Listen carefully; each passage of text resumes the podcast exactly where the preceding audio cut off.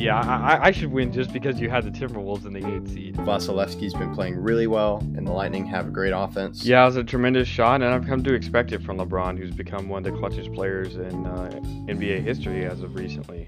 So I have him going off one night, but I I think he's just going to get tired. So that's why the Nets winning in five. I, I, I would say I wish the best for the Red Sox, but as a Yankees fan, that's really hard for me to do. The biggest addition to me is Jalen Brunson. Both, both, yeah, both teams that beat the Rangers are rebuilding faster than the Rangers. Why'd you have to name him? Like, seriously. Thanks, man. Uh, To me, those top two starters are Lucas Giolito and Lance Lynn. Kaprizov and the rest of his crew. Jordan Greenway, who doesn't get enough props. Um, he definitely is somebody who needs to be mentioned more. Uh, I I definitely think it's going to be a great series, and I'm interested to see um, how much uh, Kaprizov can impact the game as a rookie. How is Joe Burrow going to get the ball to them if his butt is already on the ground when he finally decides who to throw to? Aaron Rodgers is Aaron Rodgers, and that's all I have to say. He's still a top five quarterback in this league, in this league and there's nothing really anyone can do about it. I, all I could think of was Dame. I, I don't think they will. If they don't have Anthony Davis, I'm saying it right now. If Anthony Davis is out for the playoffs, they don't make it out of the first round. And then I want to talk about the Fernando Tatis extension because that really surprised me because he's so young. The Hurricanes just have too much. They're probably the most complete team this year, and um, I anticipate them winning. You know what this means, Bengals. Take the nice one. Do not let what happened to Andrew Luck happen to Joe Burrow. Clippers versus the Nets. Who would have thought five years ago that the Clippers and Nets would be facing in the finals? But I have the Sixers versus Jazz. Uh, crazy. And for the for the fans at home, uh, for the listeners at home, Hello, I'm Cy Mendenhall, and you're listening to Outsiders Opinions with Kevin and Austin. What's up, y'all? Welcome to our 76th episode where we will be talking about the MLB Home Run Derby and an All Star review. And make sure to check out our previous episode where we did an MLB draft review. We went over our picks and discussed the winner, so make sure to check that out. And then talk about our interview series.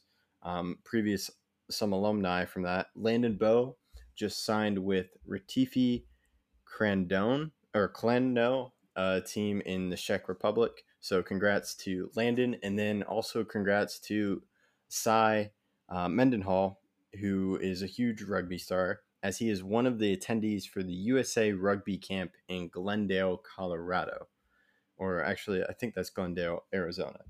But um, it's great to hear about both of them, and we wish them the best of luck on um, both their journeys. Make sure to check out their interviews, as they are some great interviews.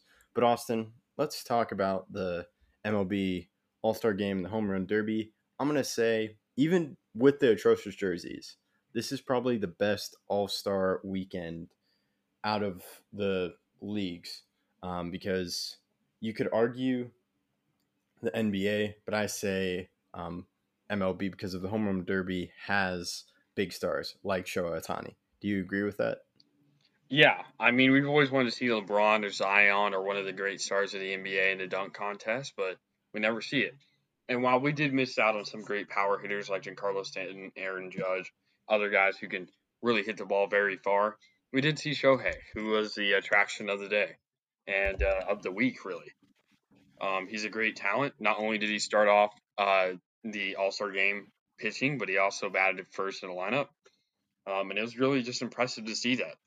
Uh, the jerseys, I agree, were horrible, but uh, even despite that, I do agree that this has been the best All Star game, or uh, I, I don't know what you would call it. I guess All Star game because I know the uh, NFL has a Pro Bowl, same difference, but uh, this is definitely the best one we've had since COVID came back. Yeah, and the jerseys I was confused about the colors, but the thing I also like didn't understand is so you have the abbreviation like Texas, it was TEX, but then you have the logo on top of the look on top of the words and it's vertical. Like why not do horizontal and like just pick some different color because the colors just seemed off to me. And if they seemed off to me and I'm not good at fashion, people that are true fashionistas definitely saw something off in my opinion. What do you think about that logo catastrophe? Well, I mean, the worst uh, thing about it was the fact that it was over the letters. So if you weren't adept at knowing what the teams were, how are you supposed to know what the what the letters are? I mean, the abbreviation, if you're going to do it vertical, do it on one side and then have the logo on the other side. So you're just like, oh, I see he's from Texas, but he's also on the AL. So, I mean, it just, it, it completely ruins what they're trying to do. You're not supposed to cover what you're trying to show. That's not how this works. I don't really understand it, but like I said, besides that, it was a great game. Low scoring, I would say, for an All Star game, especially if we've seen if we go back to the NBA, all those games are 150 to 140. But and uh, Pro Bowl football can sometimes get high scoring, but I, I anticipated a higher scoring game than this. Uh, Vlad Guerrero won MVP. Congrats to him. And uh, we saw some great performances. Yeah, um, and then there's also the hat and batting helmet, but we can move on to the home run derby. Um, it was great having Trey Mancini. Uh, d- we can start with the first round. Um, it, it was a very tight battle to begin with, with uh, Trey Mancini, Trey, Trey Mancini versus Matt Olson, where Trey Mancini wins by 24 homers versus 23. Then you, they were all upsets in the first round. Um, so, what else did you think from the first round that caught your eye? Yeah, uh, what I would say is that the Joey Gallo versus Matt, Ol- uh, not Matt Olson, Trevor Story one is has a little bit of controversy because both of them swung after the uh, it hit zero, but they were in the pitching motion, which should count both, but they only counted the Trevor Story one. And so that's what gave him the difference over Joey Gallo. I think they did it because the hometown kid, they wanted to give Colorado fans something to cheer about. Um, but I think it should have been tied. I think it should have gone into an extra round, and uh, maybe it would have uh, resulted in a different winner. Uh, but this was really Pete Alonso's event. Um, the only there was only a couple people who put up fight. Uh, Salvador Perez had the uh, had an amazing first round, especially in the time allotted to him. He had the second best. I know uh, Juan Soto and Shohei both ended up with more homers, but that's because of the extra tiebreakers that each of them had. Um, obviously, in the second round, there's a low scoring battle between Mancini and Trevor Story that ended in 13 to 12. But uh, like you said, it's a great story. And then he showed out against Pete Alonso in the finals, and uh, there was no way Pete Alonso was not going to win it. What were your thoughts on the night? Uh, yeah, also, Pete Alonso set a record in the first round with 35 homers, and that's like the third best in any round in the history. And then he's also the third um, player to win back to back home run derbies. Um, that is, I'm just last... going to tell you who it is. It's Ken Griffey Jr. Okay, yeah. And do you know the other one? Griffey. I know. I kn- Ken Griffey was the one I knew. Um, I, I wanted to save the hard one. Was, huh? I wanted to save the hard one. Okay. Uh, well, I appreciate that. Um, uh, it's what I said. Can I give you the year? I'm going to go sure. 86, 87. No, 13, 14. Okay. And it was Yoenis Cespedes. Wow. Oh, wow. That's a name. So the other Met player. But like yeah, now he's another on the Mets, Met player. Wasn't on them. Or was he on the Mets when he was in 13, 14? Yeah, I think so. Okay. I know when. I'll check that right now while you give the rest of your thoughts, but I'm pretty sure he was. Well, yeah, I just remember Yoenis Cespedes whenever he broke his leg taking care of his horse for the Mets, and he was out for like two years. I was wrong. So in 13, he played with Oakland, and then in 14, he played half the season with Oakland and the other part with Boston. So I think it was on Oakland for both of those. But yes, both of them played for the uh, Mets during some part, portion of their career. Yeah, and then um, also, I believe it counts because even though you had to skip it between 2020, still um, a great job winning it back to back. But I'm also intrigued if he's the reigning champ, why is he ranked fifth? Your that thoughts? is exactly what I was thinking. I think that if you won it the year before, not only should you have to go, like make it a mandatory thing. Oh, you won it last year. Now you have to defend your title. Instead of people will just you're not going to get hurt hitting homers. I understand pitchers sometimes want to get out of the All Star game because they have to pitch, and that's really hurtful on your arm. But hitting, it's rare that somebody gets hurt hitting. I think that you should be the number one seed, and you should have to do it again. You should have to try to repeat, or in his case, uh, three-peat. So, uh, yeah, I, I don't understand why he was fifth. How he was an underdog against anybody kind of baffled me. Um, he was my pick to win it, even though I would have loved to see Shohei win it. Uh, Alonso just, it's too easy for him to hit homers, especially with the person him who was throwing to him, especially in the final round. All the balls were right in the middle of the strike zone. If you've watched, the, if you've seen the uh, uh, the strike zone afterwards, that the balls are right in the middle, right for Pete Alonso to just pull and hit very, very far. Yeah, and he's also so I believe I read this tweet correctly. He has made 2.05 million playing for the Mets in his two and a half seasons, and he's made two million from the two derbies that he won because you win one million for each thing. So that's a little nice incentive. Um, do you have something to say? Yeah, I, I read it differently. I saw one that said he only made 1.47, but that may be his uh, contract. Not that one. The other one you may be looking at is his including signing bonus, which I think okay. I do think is uh, important to acknowledge. So yeah, I think your stats even more impressive because that includes the signing bonus. That's everything he's ever made in the MLB from an MLB team versus uh, him hitting balls very far for fun. Yeah, it's a good incentive because I remember Joey Gallo a few years ago was like, "Yeah, I'll definitely play now if I can win a million dollars." So, but I think we can move on to the All Star game. Um, I didn't watch it fully. I watched up to the Shohei Ohtani interview. I kind of like that aspect. I also loved it when you had Kevin Cash and um, Dave Roberts talking to each other with the mics during the game. That was really fun. And I like the batter perspective and the fielder perspective, even though when the batters were mic'd up, they didn't do well in the box. Um, I'm pretty sure they were like 0 for 9 on that. Um, but what are your thoughts on, on that perspective? It's not that surprising. Um, it's really hard to hit. And when you're hitting, your mind has to be completely on it. And so when you're interviewing someone who's hitting, unless it's a ball right down the middle, you are not going to hit it. These are major league all star pitchers pitching to you. You don't get a hit while you're talking to somebody else. This isn't T ball. So I don't think you should be allowed to talk to somebody while they're hitting um, or pitching for that matter. But I, I think it's really fun seeing the interviews while people are in the field making plays and stuff like that. It's a lot easier to concentrate on the ball when it's a fly ball or a ground ball right to you than it is when a hundred mile uh, hour ball is coming right down the middle or maybe a ball. I mean, it's just hard to realize what's a ball and a strike while you're also trying to talk to somebody on the mic giving you an interview at the same time. Uh, it was fun though. They made it really fun, and I I, I loved watching it. Yeah, I, my favorite part of the interview series is well, there are two parts when Freddie Freeman and Judge walked, and he's like, "Dang, I'm gonna look really short next to Judge." And then when Vlad Guerrero homered, and you just see Tatis put his glove on his head, and he's like, "Oh wow!" And that, and now that's a good segue to move into the scoring. Um, we'll just uh, go over some key things. Um, Vlad Guerrero Jr.'s home run which I was just talking about, 468 feet, and the the sound of that ball, I was like, oh wow. And so was Tatis. What do you think about that?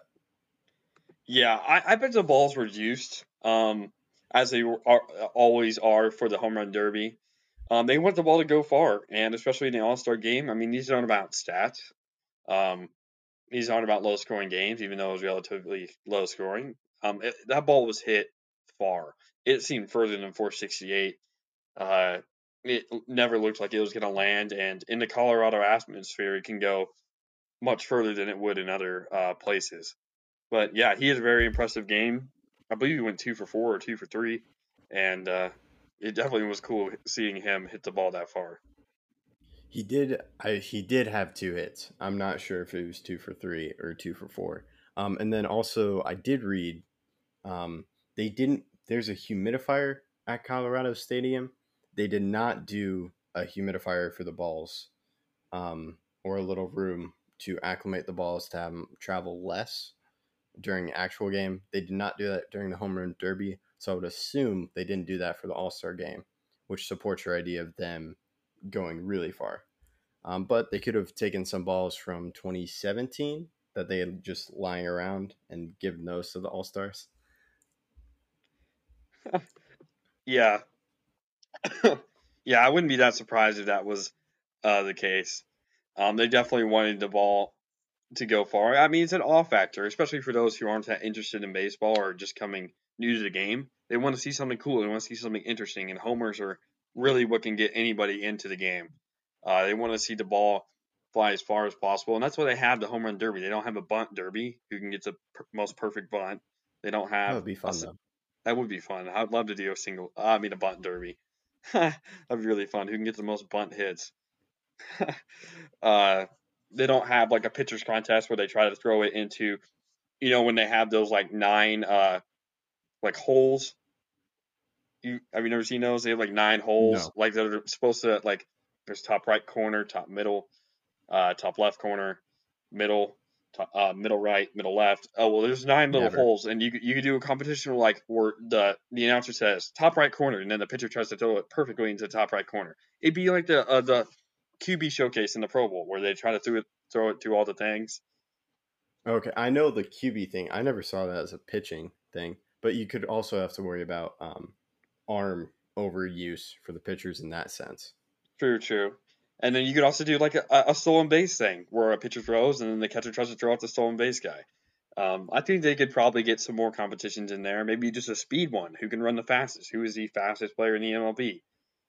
Maybe like a 40 yard dash, but uh, a 90 yard dash or a 90 foot dash, uh, which is in between the base path. Uh, that'd be pretty fun. What Uh, about dot race in the warning track? Like you have them like get in like little, I don't know, you get the sumo suits and then you just have the fastest player run. It'd be so funny. Yeah, there's definitely a lot of stuff I think that could add to get more people acclimated to the rest of the game besides the home runs. But uh, yeah, it was an entertaining game, and I, I I think it was a success for the MLB. Yeah, that's something rare in this off se- this season. It's something uh, a success. Good job, Manfred. You won't get many of those for the rest of the year. Um, but also, Jared Walsh's catch was amazing um, when there was a 3 0 count, and that slide was incredible. There's also Judge's catch, and then you both have both catchers um, for um, the AL and NL both hit a home run. Zuzino, Zunino hit a home run top of the sixth um, after Realmuto hit a home run in the bottom of the fifth. So that's a little cool thing. Um, some home runs. Um, so yeah, I definitely agree. Definitely a success, a minus the jerseys because I didn't see anything wrong with the jerseys in the past. Because you would sell jerseys, it's just they wouldn't wear it during the game. I like seeing the different um, jerseys from all the players. Yeah, I 100% agree. Um, they didn't have to go and, like I said, cover it with the uh, with the crest of the All Star game. I mean, it just it was just weird. Um, they could have just made it easier, just doing colors. I mean, you could have your team name on it, but uh, maybe if you play for the Rangers because it's AL, it's blue. So it's a Rangers with, with blue on it. But even if you're the Athletics, it still has says Athletics, like it's their logo. It's what it says on the front of their jersey. It's just blue because it's uh, the AL. And in the NL, no matter what jersey color it is, it just has your name on it or your what what your home jersey looks like, just with a red color behind it. So with the San Francisco like logo on the top left uh, side of the jersey, just like it is normally, except it'd be a red jersey because they're in the uh, the NL. So that's some way to do it. I don't know. I'm just kind of blabbering some stuff out, but uh, they definitely could have done something else than what they showed. Yeah, that actually is a good idea. It'd be very cool. So, Rob Manfred, hope you're listening. Um, there's one problem that you can solve. Um, but that concludes our episode. Next episode, we will be staying in MLB territory and we'll be talking about MLB draft surprising picks. So, all the 20 rounds, we're going to talk about what surprised us. Um, so, be on the lookout for that from us. And then make sure to check out the, the interviews from Landon Bow, Cy Mendenhall, and just go through them all. There's a little interview tab on YouTube. So, it's easy to find. So, thank you for listening to Outsiders Opinions.